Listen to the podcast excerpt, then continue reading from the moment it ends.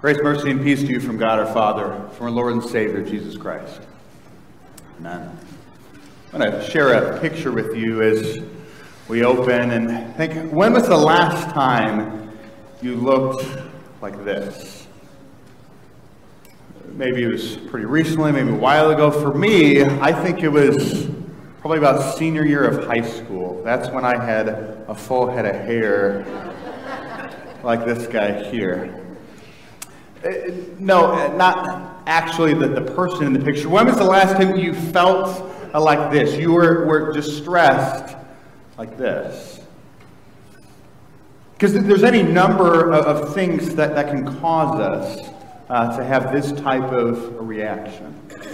Uh, whether it's a conflict, that's going on. We, we, just said something that we regret. It seems like our, our marriage, our family, our relationship is falling apart, and we're not sure what to do.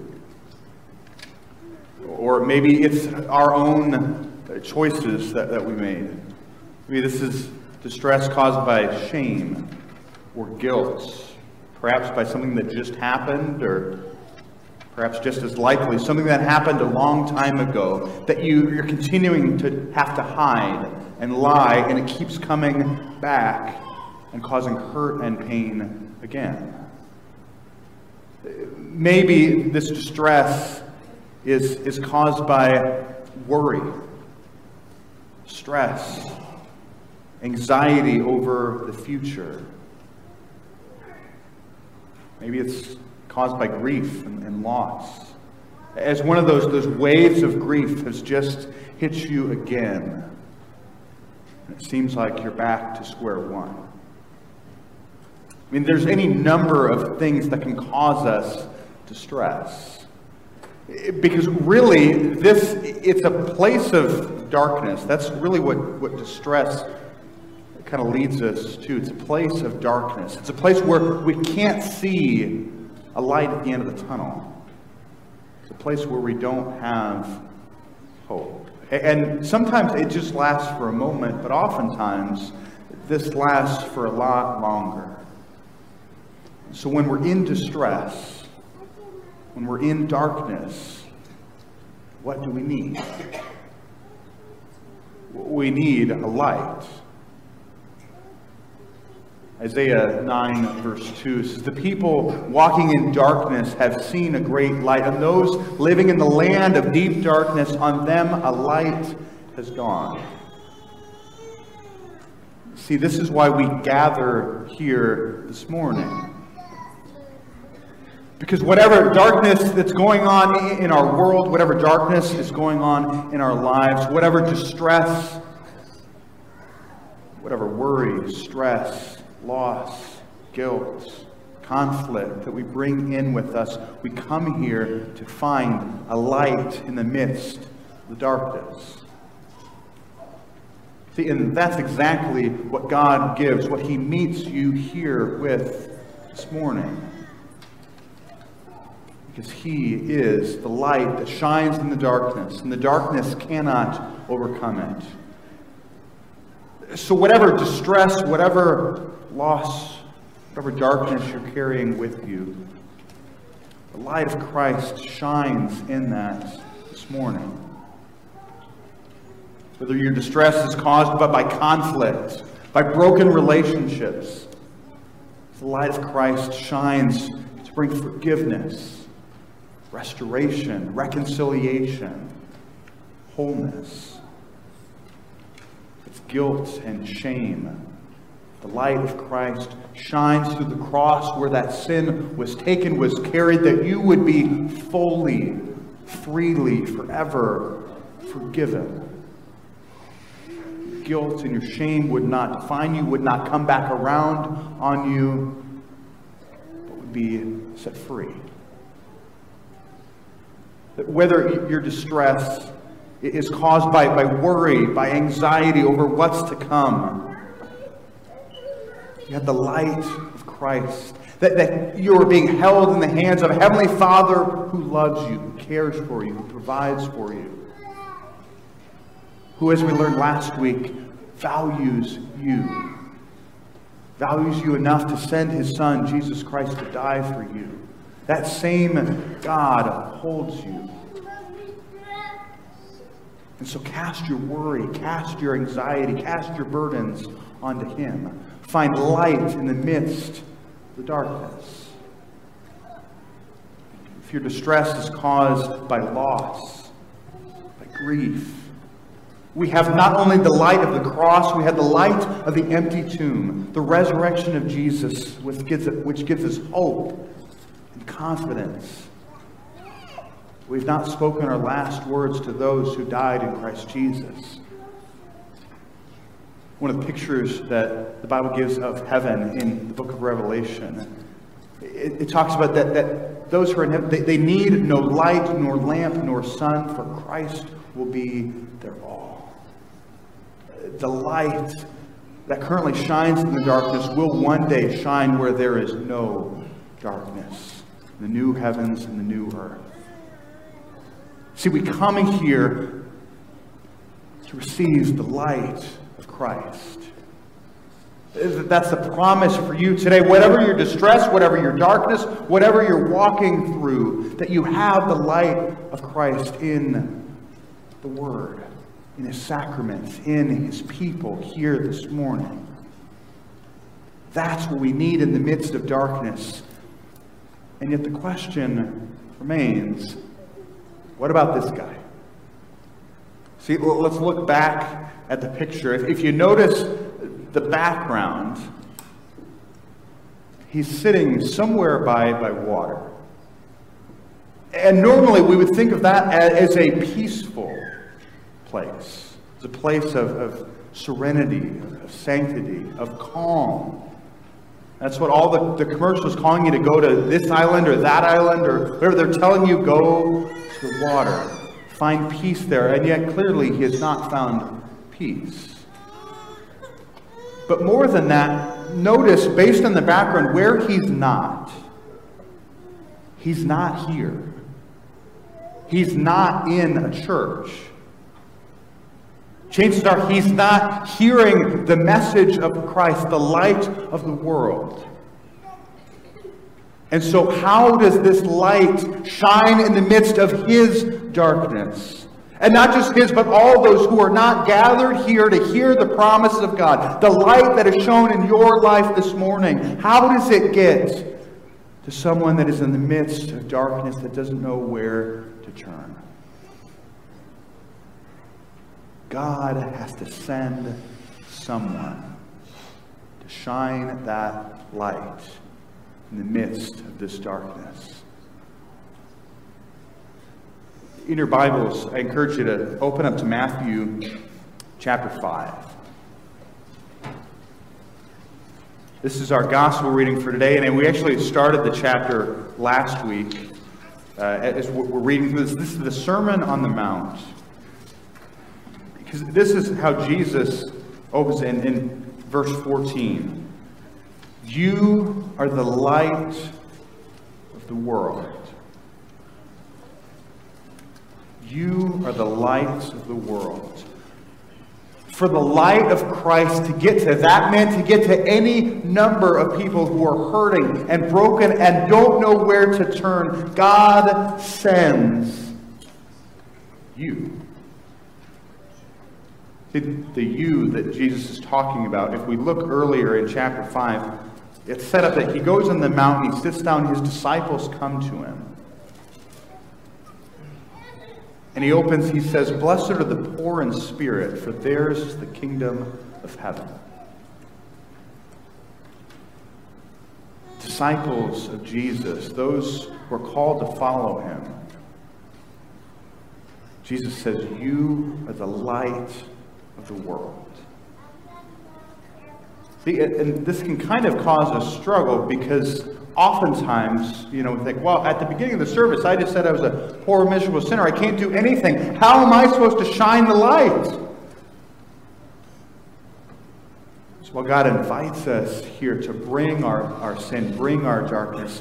When He shines His light in our lives, when He forgives us, He also brings us into light, calls us to share that You are the light of the world. Jesus doesn't seem as confused about it as we do.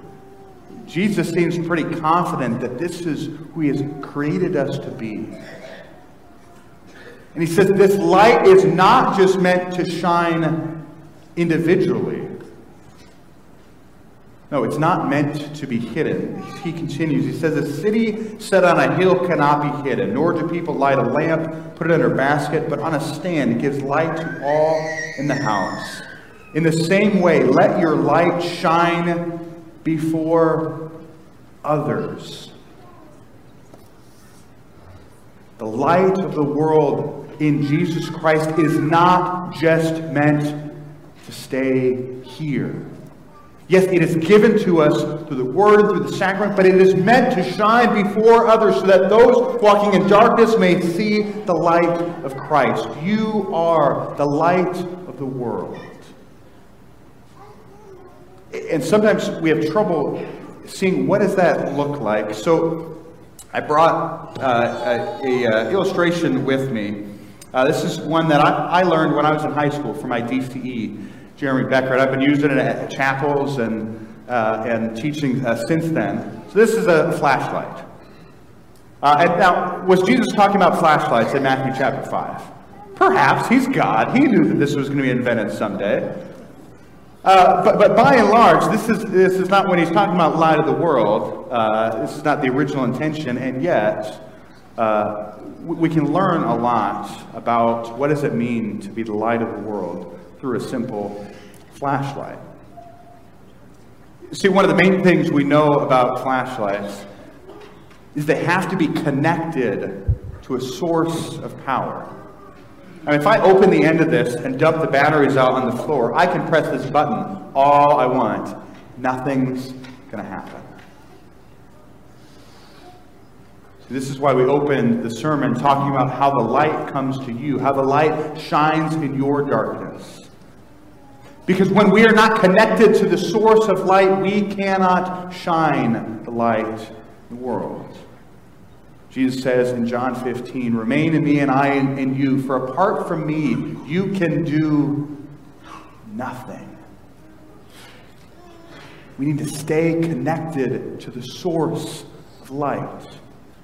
That's why we gather here together is to receive the light, for the light to shine in our lives, to forgive our sins, to remind us of his promises, to call us as his children.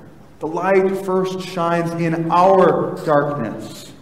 Because it's easy for us to think, oh, the light, that's for the people out there. No, the light is for us as well us to recognize we need Jesus. Jesus opens the Sermon on the Mount, invites people into being the light of the world by saying, Blessed are the poor in spirit, for theirs is the kingdom of heaven. The poor in spirit, those who have nothing to offer. That's who God brings in and gives his light. So stay connected to the source of life. It's what it means to be the light of the world, to be connected to the light in Jesus Christ through his word. The second thing that we know about flashlights is a flashlight, when it's operating correctly, uh, it, it, it shines, it shines light, but only at whatever you're pointing at. Right, if I point the flashlight this way, it's not going to help someone that's over here, really. And this is important for us as disciples of Jesus Christ because oftentimes in life, who do we want the light to be pointing at? Ourselves. Right? Let your light shine before men that they may see you, your good deeds, and praise you. If we stop in the middle of a word, that's what we get, right? That they may praise you, your Father who is in heaven. Instead of taking the light and shining it on us, trying to make for ourselves a kingdom of greatness. No, the kingdom of heaven belongs to the least of these, those who have nothing to offer. God gives us the light, not that we may shine on ourselves to make ourselves great, but to shine on those who live in darkness. to go to those who are hurting, who are lonely, who are broken, to shine the light of Christ in their lives. See, it looks like sitting with someone who's lonely and in pain and grief, calling someone that you haven't seen in a while. Jesus isn't specific on how this light shines. He simply says that they may see your good deeds. Let your light shine before others that they may see your good deeds.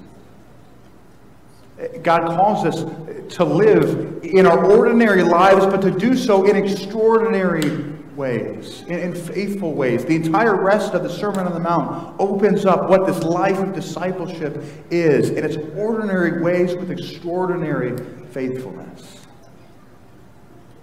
as we reach out, as we serve, as we love, as we listen, as we shine the light in the midst of the darkness. Jesus promises essentially what's going to happen is they're going to say, Why are you doing this? And that's your moment to say, Where am I shining the light? Am I saying, I'm doing this because I'm a good person? I'm doing this because the judge told me to. I'm doing this because of any number of other reasons. No, I'm doing this because God loves you. I want you to know that.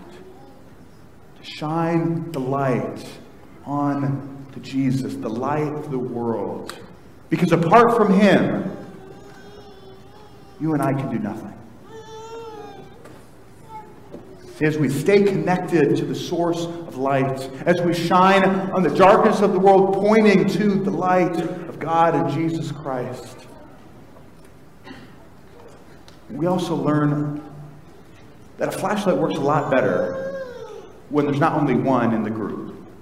If you guys have ever been on a, a spelunking trip into a cave, they don't just give a flashlight to the person in front say, all right, everyone, stay close, good luck. No, everyone walks in with a source of light. See, as flashlight people, we work so much better when it's not just one person shining their lights. And if you've tried this in your lives, you know that it can cause so much pain and distress when you're the only one shining the lights in the midst of whatever the distress is in your life. If you're the only person that knows about your deepest pain, seems like the light is flickering and going out. If you're the only person that's working on this broken relationship, the only person reaching out to that family member who has fallen away from the faith, if you're the only light, not only do you need others to shine that light in the darkness of whatever that situation is, you need other people to shine that light on you. To shine the light of Christ for you that you would have hope that you would keep going, that you would not give up. So you don't have to carry whatever burden in your life, you're not meant to carry that alone. We are not meant to shine in isolation. Jesus says this in Matthew chapter 5. You probably didn't catch it in English, though, because I, I don't know if you knew this. The English language has a big deficiency. It's the word you. The word you is the biggest deficiency of the English language because every other language, basically on the planet, has a you plural, including Greek, including Hebrew. English doesn't have that overall.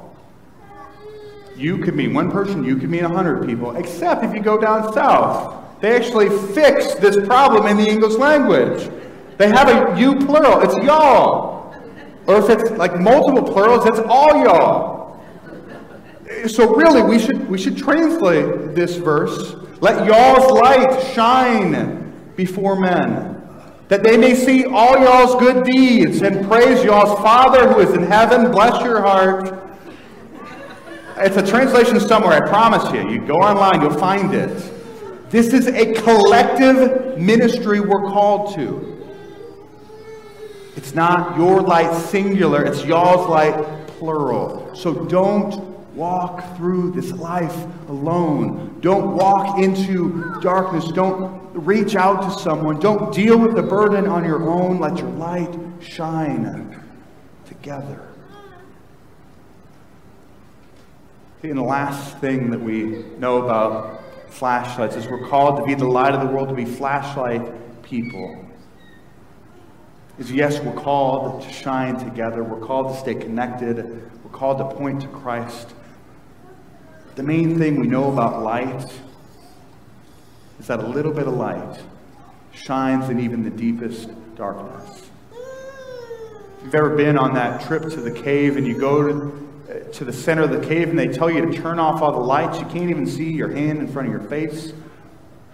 All it takes is one match, one glow stick, one tiny flashlight, and it illuminates the entire room. That's what the Bible says about Jesus in John chapter 1. The light shines in the darkness, and the darkness cannot overcome it. See, it's easy to look in the world and just to see darkness and to give up, to have despair, to say, What's the use? What's the point? The darkness cannot overcome the light. So as we return back to our picture, what does this man need? What does those who are in distress, who are disconnected from the church, what do they need? They need light. So Jesus sends us out as the light of the world, as flashlight people that through our acts of love and mercy and service, they may see our good works and praise our Father who is in heaven. See, the light of the world doesn't just change us, it also changes the way we see the world. I want to close with this quote from C.S. Lewis. He's a famous Christian author. He says, I believe in Christianity as I believe that the sun has risen not only because I see it, but because by it I see everything else. Not only because I see it, but because by it, by the light of Christ, I see everything else. That we would not only see the light of Christ as we experience his forgiveness, his restoration, his fullness here, but that by that light we would go into the world and use the light of Christ to see everything else. That we would see those in darkness and not give up hope, but know that we have a light. We have the light to shine in their lives. The light that shines in the darkness. The darkness cannot overcome it. Because of that light, you are the light of the world. In Jesus' name. Amen. And may the peace of God, which passes all understanding, guard your hearts and your minds in Christ Jesus until he calls you home. Amen.